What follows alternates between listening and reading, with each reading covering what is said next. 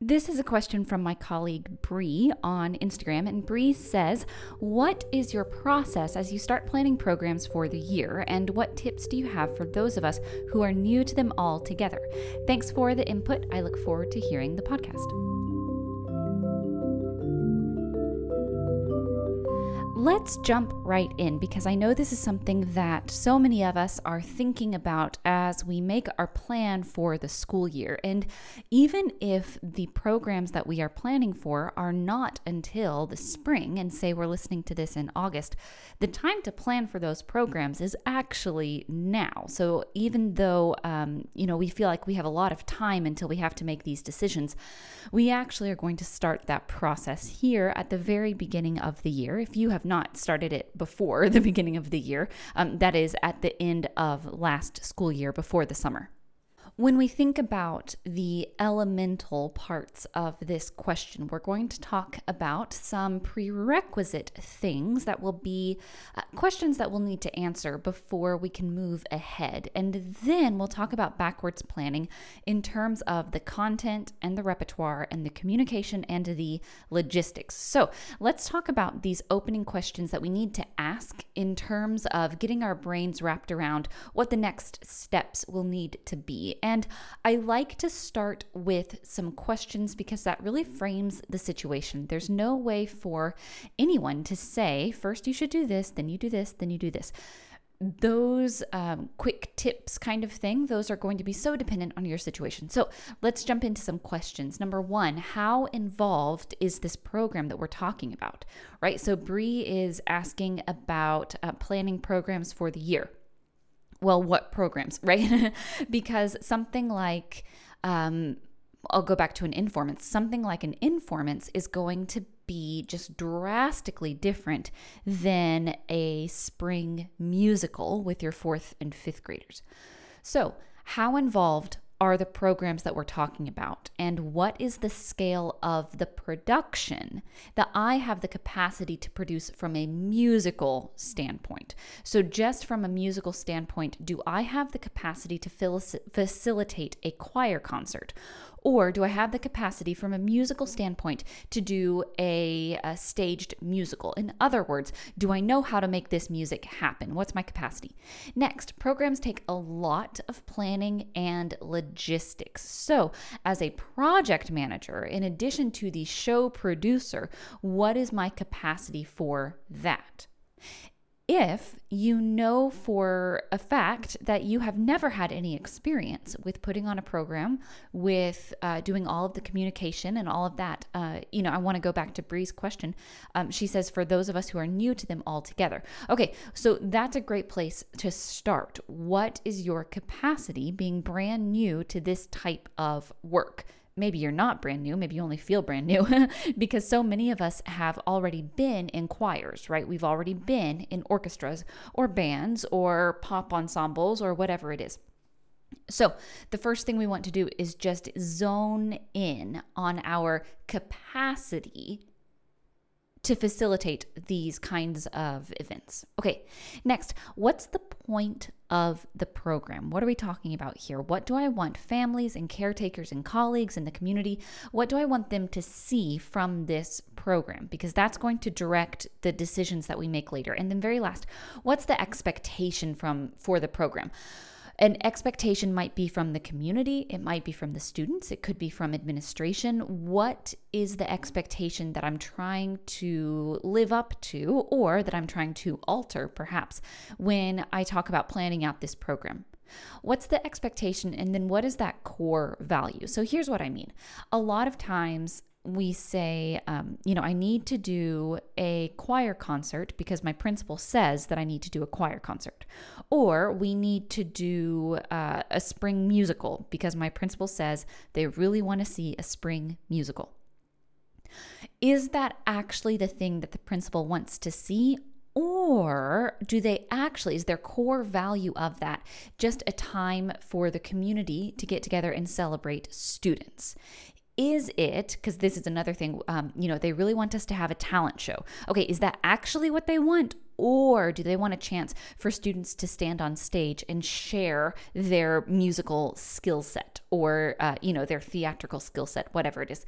Because if your principal has one specific idea of what a music program looks like, and program I mean as in a, a staged production, if they have one specific idea of what that program needs to look like, then that is really good for us to know. However, if they just have a core value of something like community music or letting students shine or having a time for everyone to uh, come together and watch something that happens on stage, that's a very different expectation than a, a concrete, you know, staged musical type of thing. So let's jump back to these questions. How involved is the program from a musical standpoint?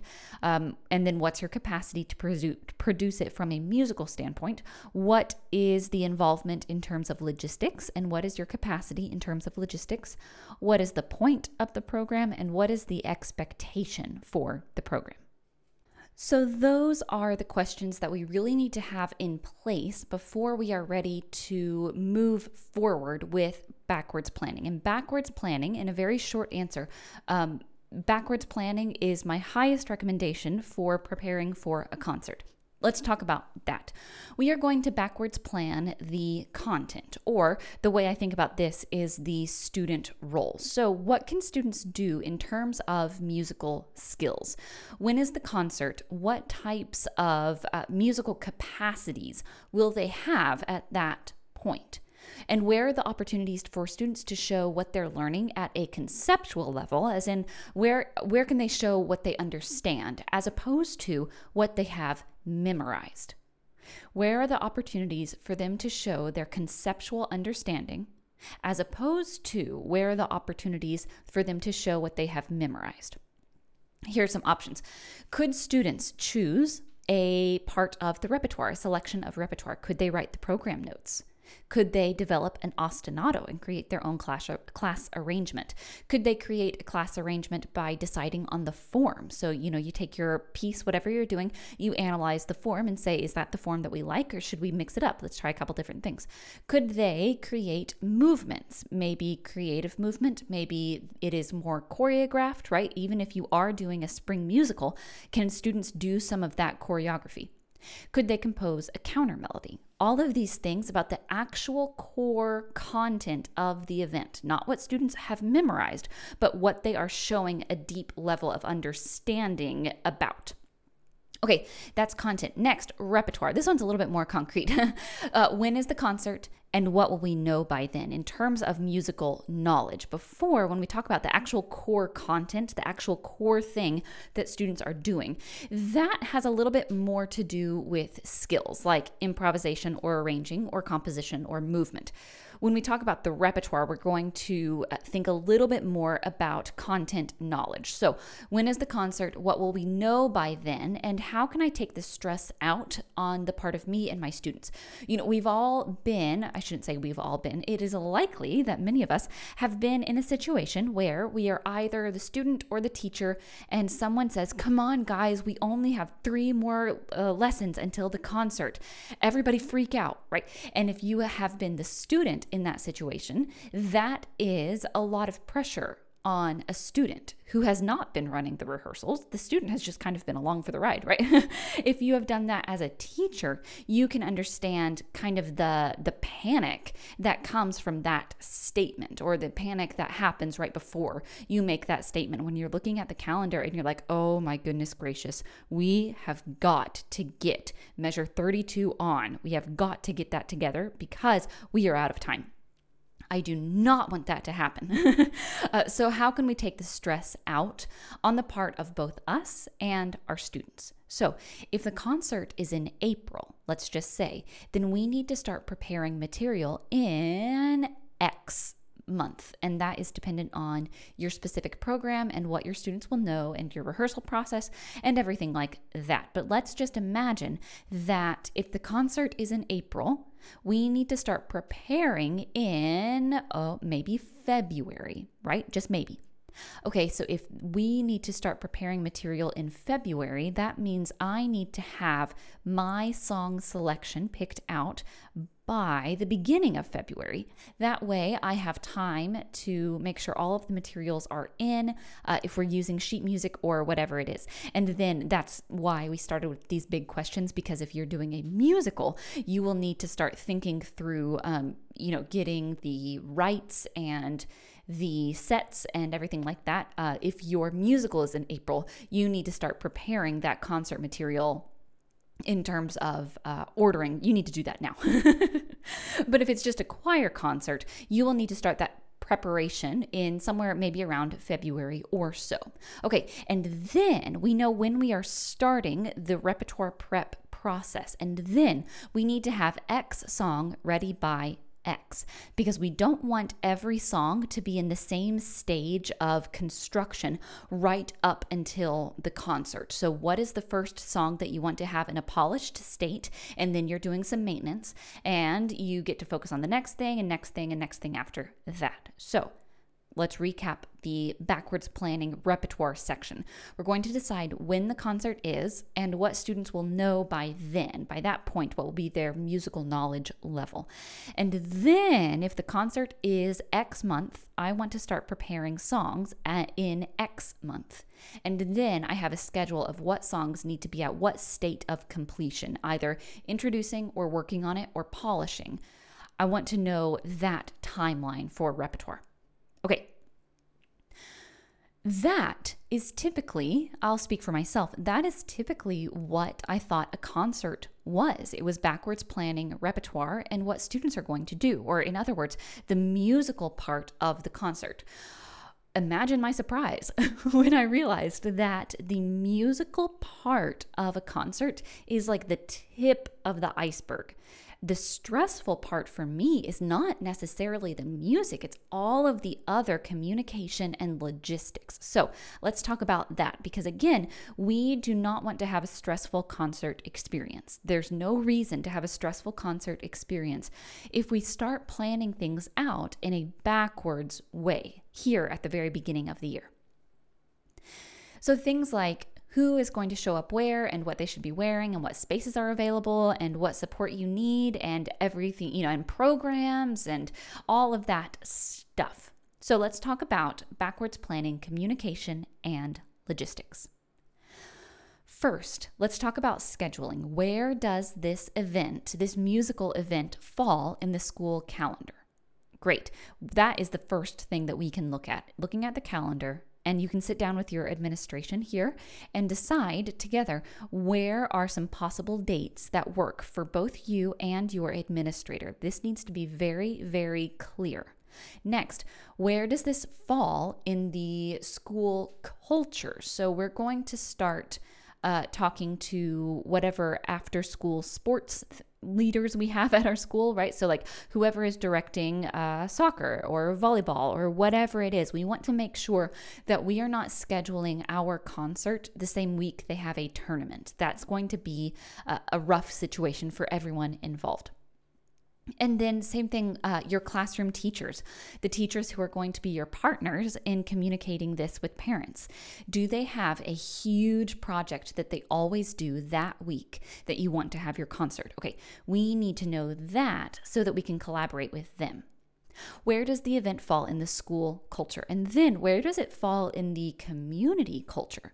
So, do you have your middle school uh, band auditions the same day as your concert? Well, that's not going to work, or that would be very taxing to make work. So, we'll look at where does it fall in the school calendar from a logistics administrative standpoint, and then what does that mean for the school culture, and what does that mean for the community culture? So, if there's anyone who has has a stake in that week in April. Administration, administration, sports leaders, after school colleagues, your after school workers that come in and do whatever um, childcare or student event programs, things like that. And then any middle school band director or choir director, things like that. Okay, next. We know when we're going to have this event. How do you reserve that space? What is the process in place at your school? Because what happens, everyone has a nightmare like this. Again, I shouldn't say everyone. Plenty of people listening have a nightmare where right before the concert, they realized that the Boy Scouts are in the auditorium or uh, the MPR is being set up for the library day or whatever it is. So let's not have that happen this year. How do you reserve the space? So we're going to talk to administration, we're going to reserve the space whether that is with your school secretary or uh, whatever it is, and then confirm that that space is reserved. Send that person a follow up email. Great, I just want to make sure that what I'm seeing on the calendar is what you have on your calendar, that this space is reserved for this time on this date. Great. So we're going to have that confirmation. And then we send an email to everyone involved as a follow up. So when I say everyone involved, does anyone in your school have any sort of access point? to that MPR or the cafeteria or whatever it is. So that is someone like the Boy Scouts. That is someone like the uh, after school YMCA anything like that, we're going to send an email to everyone involved as a follow up. Okay, next, what communication platforms already exist at your school that you can use to promote the event? We're going to use those at the beginning of the year. So if there is a calendar of events that goes out, maybe in that first week Friday folder, we want to make sure that our music event is at the top of mind as everybody is making their calendar for the year. So we're going to use whatever communication platforms are already out there. So a Friday folder, a school newsletter, the front desk, um, the school website, whatever it is. And then we'll make a schedule of communication periodically up to that actual event. So we have the big communication at the very beginning of the school year with with enough time for everyone to forget about it by April, right? And then, uh, right when we come back to school in January, we're going to send something out. And then a month before, and then two weeks before, and then the week of. And perhaps, depending on your school situation, you might end up doing more communication than that. But at the very least, we want to make sure that we have not said it once at the beginning of the year and sent something home at the very beginning of the year. And then when we get a parent email like, wait, what is this concert? We're not going to say, I told you about this in August. You've known about this for months and months and months. Because just because you told someone something, just because you put out a communication into the universe, that does not not necessarily mean that that communication has landed with the people it is supposed to find. So, we're going to use communication uh, in kind of spread out throughout the year and then more communication closer to the actual event. Next, in terms of logistics, what support do you need? So, do you need risers to be set up? Okay, let's think about that. Do you need someone on the custodial staff to help you with that? Is that something that you are planning on doing yourself? Is that something that you are going to use a parent volunteer for? Let's think through those logistics, things like risers, things like moving instruments. If you need a piano accompanist, like if students are not providing their own accompaniment, let's start thinking about that. So, that is the category of support. What other adults need to support you in terms of logistics? And then we're going to have to decide when we're going to contact those people to help. With that contact stuff, if this is not kind of in your wheelhouse to just put out feelers like, hey, who can help with decorations for the musical, that kind of thing, put that in your calendar that says, uh, you know, I need to find an accompanist this week or I need to find someone who can help me with risers this week, that kind of thing. And then uh, the the list of logistics for a concert could be very, very, very long, depending on the actual program that you are doing. But let's talk about the actual printed programs. If you are going to have them, uh, there will need to be a date to talk about a budget for printing.